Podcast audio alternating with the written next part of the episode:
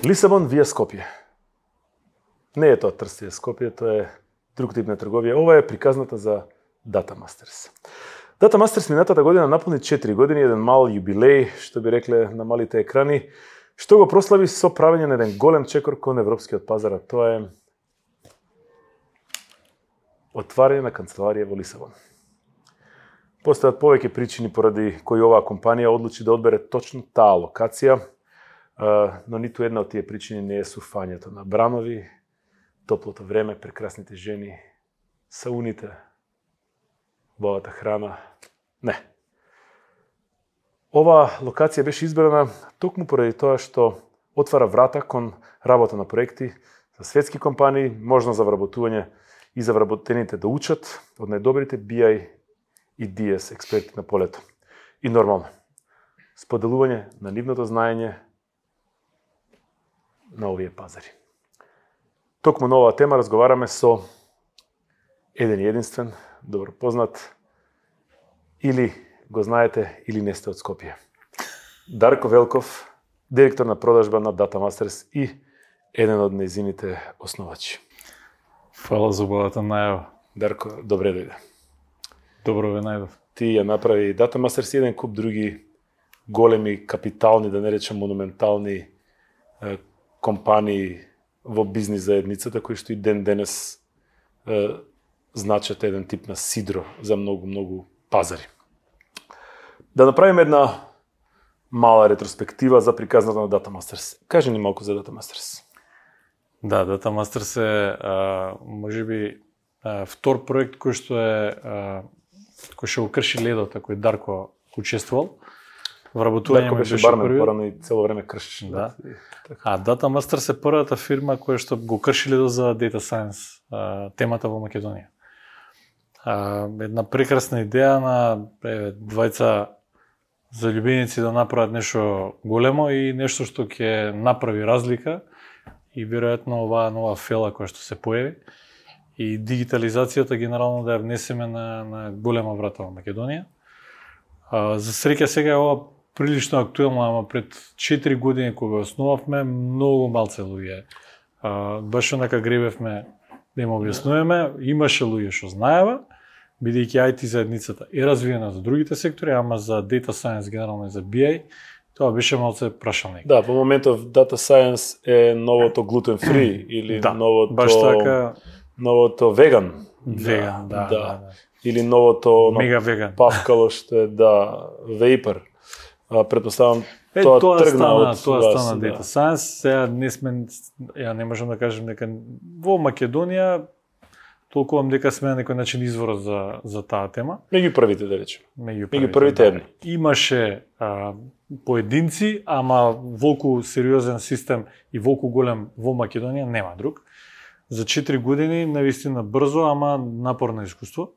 Не е лесно со млади генерации кои немаат а, нема сениор во оваа тема. Мислам, многу е тешко да се каже дека постојат сениори кои што се 45 или 50 години, на пример, ги нема. Така. Затоа што самата индустрија буквално воот ги прави луѓето и сега повторно пазар отварате. Повторно пазар отварате. Продавате нешто така. на пазар кој што го нема практично да. предходно, што е многу интересно. И сега фала на Бога, многу млади ентузијасти ни се ни придоа и ни даваат подршка. Сите се еден дури два факултета имаме луѓе околу нас во, во кругот во фирмата Тоа се прекрасни заљубеници во темата кои апсолутно не ги интересира ни работно време, него едноставно проектот ги влече и ги, ги носи. Ради тие таквите ние не можеме плата да да избуткаме. Ама такви сме сите устари, да, нема такви сме сите. Да, да. Така да, да.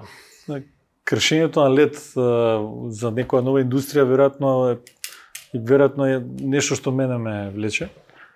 Иначе Филип многу ме помогна во тоа, морам да признам. Филип, Филип, Филип. Подсети Мојот партнер, Филип Петровски. А, да. Можем да кажем дека буквално прави пишува историја во моментот во Македонија. И се гордеам со него зашто е со 30 година стварно има сериозни резултати позади себе. Ево да го пофалам, стана професор на најдобриот факултет во во Лисабон во меѓувреме. И е а, тоа е баш тој факултет за Data Science а, е трет во свет по некоја ренкинг листа која што има. Кај ќе му биде крајот? Баш ме, баш човече? правот со, со ова се случи пред месец и пол. И баш Следно- ме правот. Следното професор на УКИМ, нема по повеќе од не тоа. ми се верува. Не, Дај Боже, дај Боже. Многу поголеми Ам, амбиции. Што е главниот двигател зад а, Data Masters? Мислам, како би се споредиле почетоците на оваа компанија и тоа што сега е постигнато?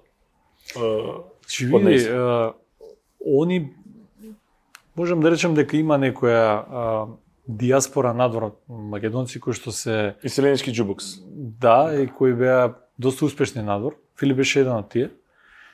Во една прилика ние се запознавме низ еден проект кој он го работеше. А као што ја он ми беше инспирација за да делумно навлеземе во темава од Data Masters. Ја му бев на него инспирација за некоја стабилност која а, на негова возраст му, му беше навистина потребна. Да му држиш грб. Условно Па, кажам. и двајцата си држиме. Значи, буквално а, има доволно желба да, да се буткаме постојано и а, тоа, тоа даде голем раст, да речем, на некој начин. Ама неговата желба да да инсис- инси- инсистираше да да направиме нешто што ќе биде во Македонија. Јас му реков ти не си за овде, викам. Ја стварно Ти си не- за карпаш. не си за овде, не си, оди надвор, викам, и ако се вратиш повторно после неколку месеци, пак доеш ми кажеш дека мора да направим фирма во Македонија, стојам позади тебе, викам идеме. И стварно се врати. Он Му се врати, визата. имаше имаше голема желба да создадеме во Македонија а, компанија интернационална, сериозно. А, ја имам прилично искуство, он има многу голема желба и многу енергија и огромно знаење кое денеска еве цела оваа екипа која што создадовме, буквално она е главен ментор на сите. И затоа пак ќе кажам, значи, ако јас сум бил тогаш инспирација, он е на нас сега инспирација на некој начин, станува сериозно а, добар и, и, и праведен лидер на некој начин. А, знаењето кое што го создава, а, значи и кое што го, го носи тука постојано, овие луѓе од тимот му се доста благодарни. Веќе можем да кажем дека имаме втората генерација направивме, сега више преоѓаме кон трета генерација на луѓе кои а, кои се дел од екипата. Така.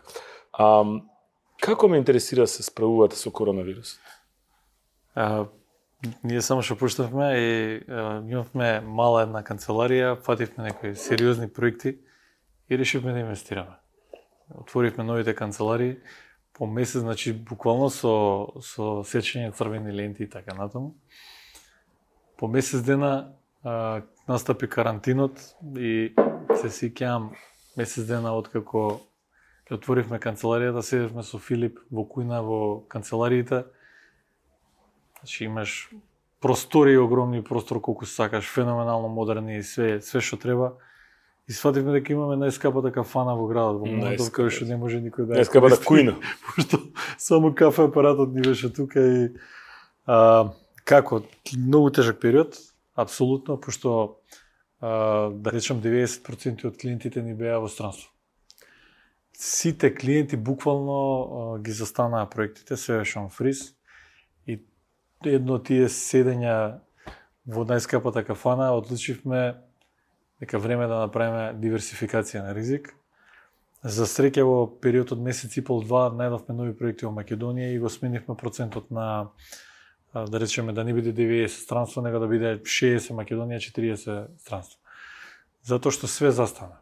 Ние бевме базирани на, на база на проекциите кои што ни беа ветени, а од една страна никој не вика не, ама не знаеме кој ќе почнеме. А платите си течат, нели нормално, трошковите се билдеа. Брзо изреагиравме. Македонскиот е, пазар буквално не спаси и затоа одлучивме тоа да го направиме, Македонија. одлучивме да вратиме и да остане тука За жал Тијана не ја спаси. Не си оти да она. Извини. Значи, одлучивме да создадеме а, нешто што ќе донесе знаење на најдобрите во Македонија. Тоа значи, одбравме у секоја индустрија со кои клиенти сакаме да работиме во моментов тоа го имаме. Значи, за среќа, а, тоа знаење ќе биде пренесено од наша компанија која станува интернационална, која веќе има неколку странци во нашата фирма, дури и менеджмент имаме од, од надвор. Така да а, убрзано се се движи сето на што го замисливме. Може би пребрзо, не не не бев ни јас спремен дека 4 години ќе биде Тама. Се осеќам како да се 10 само тоа, може да ти кажеш. Така изгледаш, како да си 10 и пол. Ам, знаеме дека кај нас кога ќе тргне една една работа, одма после тоа се налепуваат на незе, ќе кажем јас жаргонски лешинари и пијавици кои што пробуваат да isцицаат. Ние во геймингот тоа го викаме milking the franchise да се измозе колку може. Па така и на оваа тема се појавија компании кои што ветува иста работа, се појавија академии кои што ветуваат и кои што уште работат и компаниите за нормално се работат. А, што е тоа што Data Masters го прави поразлично од нивниот пристап? Сигурно знаете. Кажете ни на нас и овие 10.000 луѓе кои што не гледаат. Еве да не зборам што ние мислиме дека не преразлично, јас може да кажам што клиентите ни даваат како фидбек, може би така е најдобро. Па, некако кажува дека сме доста посветени кон, кон нив, кога нешто се работи, остануваме до крај. Една од главните, значи, we deliver, тоа е најбитното. И ние го трчаме маратонот. И на клиника Deliver, исто на породилно. Го трчаме маратонот до крај. А, проектите од а, нашата дејност се прилично комплексни проекти, кои а, треба да имаш а, а, треба да си фит за тоа што го работиш. Значи не е треба да имаш едноставно ментална спремност да, да го издржиш притисокот на, на комплексните алгоритми кои што ги создаваат. Може да завршиш по три месеци све на 99,9% и тоа 1% да ти го сруши цел проект. Прилично голем притисок ствара и сега најчесто клиенти може да не видат, не знам, телекоми или финансиски институции или банка и се одеднаш паѓа цел систем. Мислам, тоа тој притисок буквално може брнал да им направи на многу од луѓето. Тоа е притисок и... 150 со 120 е многу. Малку повисоко. Ама во принцип за што се работи? Значи на крај ние издржуваме. Значи ние имаме тим кој што се заменува многу лесно и многу многу добро си помагаат кога им е тешко. Во нашата индустрија тоа ни кажуваат дека е наша предност. Значи издржуваме до крај буквално и сме а, посветени додека нешто не завршиме, нема застанување. Која е визијата според тебе? Ти како ја гледаш Data Masters за во наредните 4 години? Пошто 4 помина. Значи многу брзо ме помина овие 4. А, како ја гледам? Секој, од 60. Од сам почеток ја гледавме како international компанија, нека баш баш знаевме дека што и да правиме мора да биде а, интернационална и мора да има а, матрица која што нема никој да примети дали си ти од Португалија, дали си од Данска, дали си од Англија или од каде и да си. Како кинески фармер, како индици што доаѓа. Значи. Друго, мора да има матрица на континуирано I was born in Lisbon. Yes, my mother is Lisbon and my father is also Lisbon. But from India. Yes. No. Oh, I'm very Lisbonian. But how can I help you? Yes, sorry. Е, сега, а, веројатно потоа бевме свесни дека мора да има knowledge sharing, една култура, а, на, на тимска работа, на, на предавање на знаење и на сериозно прифаќање на менторство. Бидејќи ова е нова индустрија и во новата индустрија ако нема колективна зрелост за такво нешто, никој тогаш има его. И тогаш имаш проблем, јали мене ли ќе мучат. Напротив, овде има а и многу повозрастни од мене луѓе кои што учат со најмладите во моментов и немаме проблем со тоа, напротив. Тие се на брегот. Значи има некој што знае Oracle, ама сака Python да научи и, и седи со сите, значи имаме колеги ужас, од... ужас. Сум бил таму. Сум бил таму. Но желбата за напредок е многу присутна. Желбата. А, освен ковидот, кои се други предизвици, предизвици? кои што ги имате, кои што ги имавте Па добро се случува во бизнисот секојаш доаѓа нагло нов клиент па може да го загубиш, нели? Тоа се случува од X причини некојаш не врзано со нас. Може завршил нивниот проект, завршил нивното финансирање и слично. А, голем предизвик е кој ќе се загуби стабилен а, добар клиент. Голем предизвик е ако да речеме а, некој од вработените на сред проект си замине а знаењето не е правилно навремено пренесено и проектот треба да проложи. Значи тоа е предизвик сериозен. Предноста кај младите што се многу сестрани и што многу прифаќаат новитети и така натаму, но брзо брзо не, малце одговорност им е послаба, нека сите, не можам тоа да кажам, дока еден дел од младите, значи едноставно веројатно затоа што има добри понуди постојано и затоа што се осеќаат посигурни заради истото и си дозволуваат да заминат брзо, на пример. Во нашата индустрија заминување на сред проект е клучно клучно голем ризик. И тој ризик мора да се превенира брзо. Така. Така да тоа се некои од предизвиците, вака да речеме, сме имале а, со простории како се ширевме исто предизвици, како да се направи трансфер од една од друга, да не се одрази тоа на работата на проектите. Ама сега за сега баш складно ги Да, малце кога им ги размрдаш на виките на програмерите, тоа е крај на светот. Замислено, си знае дека таму му е чашката и само он ја пие таа чашка. Да, и дури се Прашата брендирани. хигиеничарката од Чопие. а кажи ми, најголемите успеси според тебе, еве освен ако го тренеме тоа дека нели се отворија канцелариите во Лисабон, друго нешто кое што Па тоа звучи добро, но не е секојаш толку лесно, нели? Сега канцелариите во Лисабон им треба време да да се стабилизираат апсолутно. И а, самата дру, друга култура, друг начин на размислување, ние додека ги пофатиме малку работите ни треба време, ама си бара време да легнат процесите и клиентите што ги имаме тамо, да, да го оствариме тој континуитет што го имаме тука. Тоа е огромна инвестиција која што ја реализиравме и која знам дека е една од подобрите работи што сме ги одлучиле на менеджмент и знам дека нема назад веќе. Нас ни требаше европски влез, а одлучивме тоа да биде Португалија, затоа што прво има една многу слична култура на нашата, една мекост, една добрина кај луѓето. пијаничиње. Кажи пијаничиње како нас, чиста работа. Луѓе што луѓе што сакаат луѓе, така би рекол и а, после работа да знаат да си заседнат, тоа им е Ама тоа е на убавина во Португалија. Убавина, е, убавина. А, Но а, пазарот е огромен.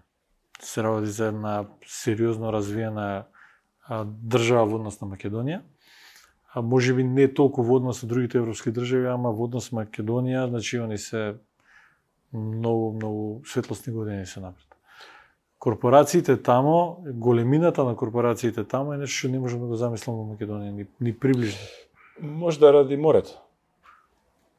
Добро, на нив, Крузерите и... на нас, нас, види, кога ќе видиш нас, Западни Албанија, нив им е Америка. И sad тука малце, знаеш, Тоа е држава Мала- која има мала илјада ти- години немале никаква војна.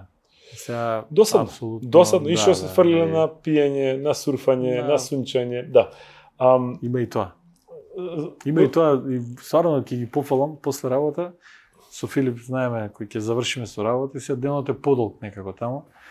Е битно 7-8 навечер. Вие им зборите за работа, Значи, они не ќе да слушаат. Буквално луѓето идат поред плажа и срфдаските ги имаат, ги вади од кола, се облакаат со сакаш салата, јадеш, сакаш шо и да и ги гледаш оние Може за мене да работа и си се и срфаат. И тоа е еден дел кој кој има има душа, а, апсолутно начин на живот таму. Кој бил во Лисабон знае. Па не Да. само Лисабон, не не само Лисабон. Да во град, јас не сум бил, па уште ми убаво тука, да. Ама Лисабон е атрактивен за тоа што има а, толку млади луѓе на едно место. Кажи ми, не, не се... А, планираме извоз на кадри, така? Апсолутно ние а, веќе Тие што ќе бидат тука имаат опција да бираат дали сака да работи Да, таму, дали да. сакаат тука, што е во принцип како Nokia, Connecting People. Еден од постулатите кои што ги договоривме е дека секој кој заслужил ќе оди таму на одреден период. Веќе имаме двајца или тројца веќе Да беа ожени таму да имаме и, таму.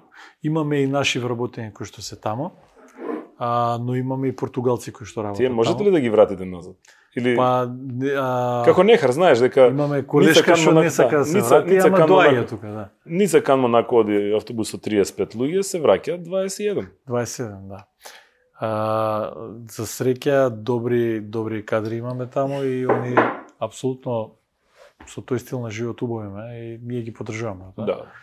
Се одлучија да останат. А, но имавме и кои што беа на проекти па се врати и сега има нови проекти и така. Така, а, спомна преска дека имате и многу старчуги во во Не би рекол Добро, не се многу, рекол зрели, значи би мала рекол- дигресија, значи не се многу. Ја мислам И на не се старчуги, туку се е, зрели возрастни луѓе пред пензија.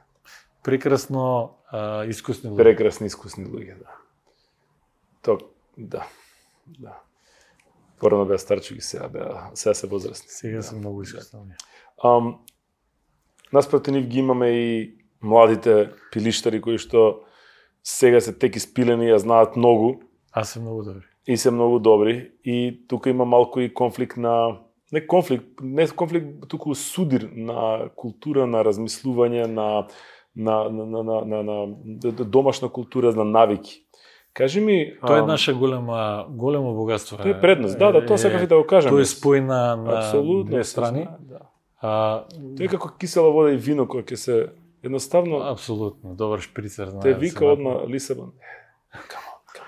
Не, а, морам да ги пофалам и двете страни. И едните и другите учат од, од себе и од другите. А, во моментов младите се многу, многу побрзо учат и многу Чудно. и добро да речем ги, ги земаат советите од Но возраст. старите многу побрзо забораваат. Затоа се младите тука ги подсетат. А ме интересираше какви на какви проекти имат работите во оваа компанија во која што влагаат и, и двете Значи имаме неколку сектори, неколку сектори имаме. Значи имаме а, телеком сектор, а, кој што е, да речеме, прилично развиен. старите работат на оние телефони Работиме одлични. за, за неколку а, провайдери.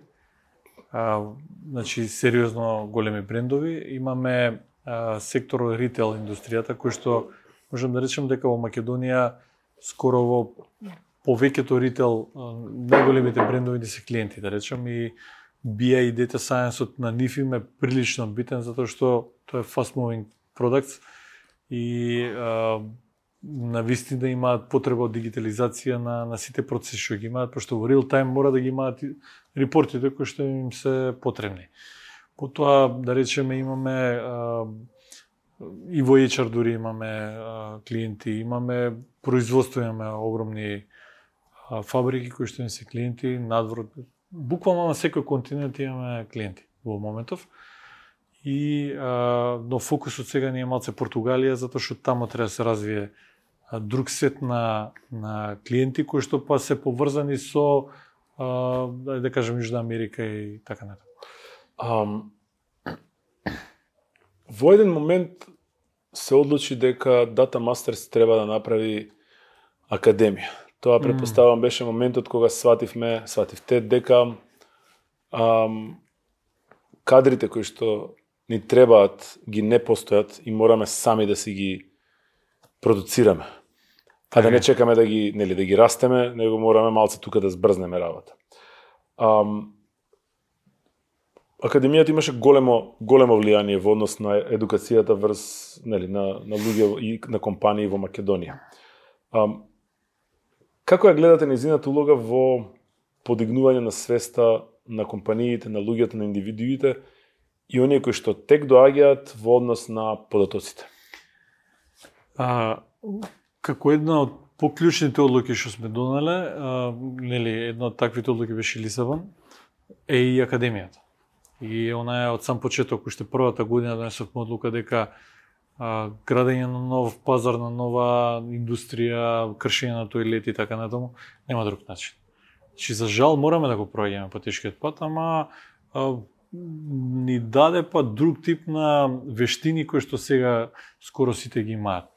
Добар дел од вработените веќе немаат проблем да комуницираат заради самата академија како тренери многу полесно комуницирате со клиентите. При тоа слободно можем да кажем дека е, многу клиенти е, создаваат е, добри релации на на тие обуки кои што ги имаме. Така да е, на почеток пазарот не беше спремен, ама втората година Е, и па рано, третата, рано почнавте, пазарот се отвора околу 5, 5 и пол. Втората, да третата да се- година, а, мислам дека клиентите некако стануваат убрзано спремни, посебно финансиските институции. Сега веќе трчаат Сега напред. веќе дојда до еден момент каде што сака да направат селф-сервис а, продукт самите за себе, затоа што губат од своето работно време многу многу време. Сега веќе нема вработени, сега го имаат чат GPT. Чат GBT И е некој дел од нашата индустрија Да, некој кој човек што ќе отиде ќе се до долу напредува. А, добро што го спомнам, мислам, види, Тоа па мора е да го спомнеме, ептен е, те сме е блиски, ептен да, сме веган. знаеш, како е. како беше новиот веган, така. Да, да. Тоа е тоа е веќе малце по-хардкори од тоа. Мислам дека до сега до сега не немало толку нешто мейнстрим како што е чат, GPT. Да, не, не можам да се сетам на нешто друго кое што било толку мейнстрим како чат GPT. Можда врчак. Можда Можда врчак на времето беше толку мейнстрим. Да, тие се врчак и чат GPT. Да. Ам, кажи ми, спомнавме дека кои беа одлуките за да се отвори нели канцеларија во Лисабон.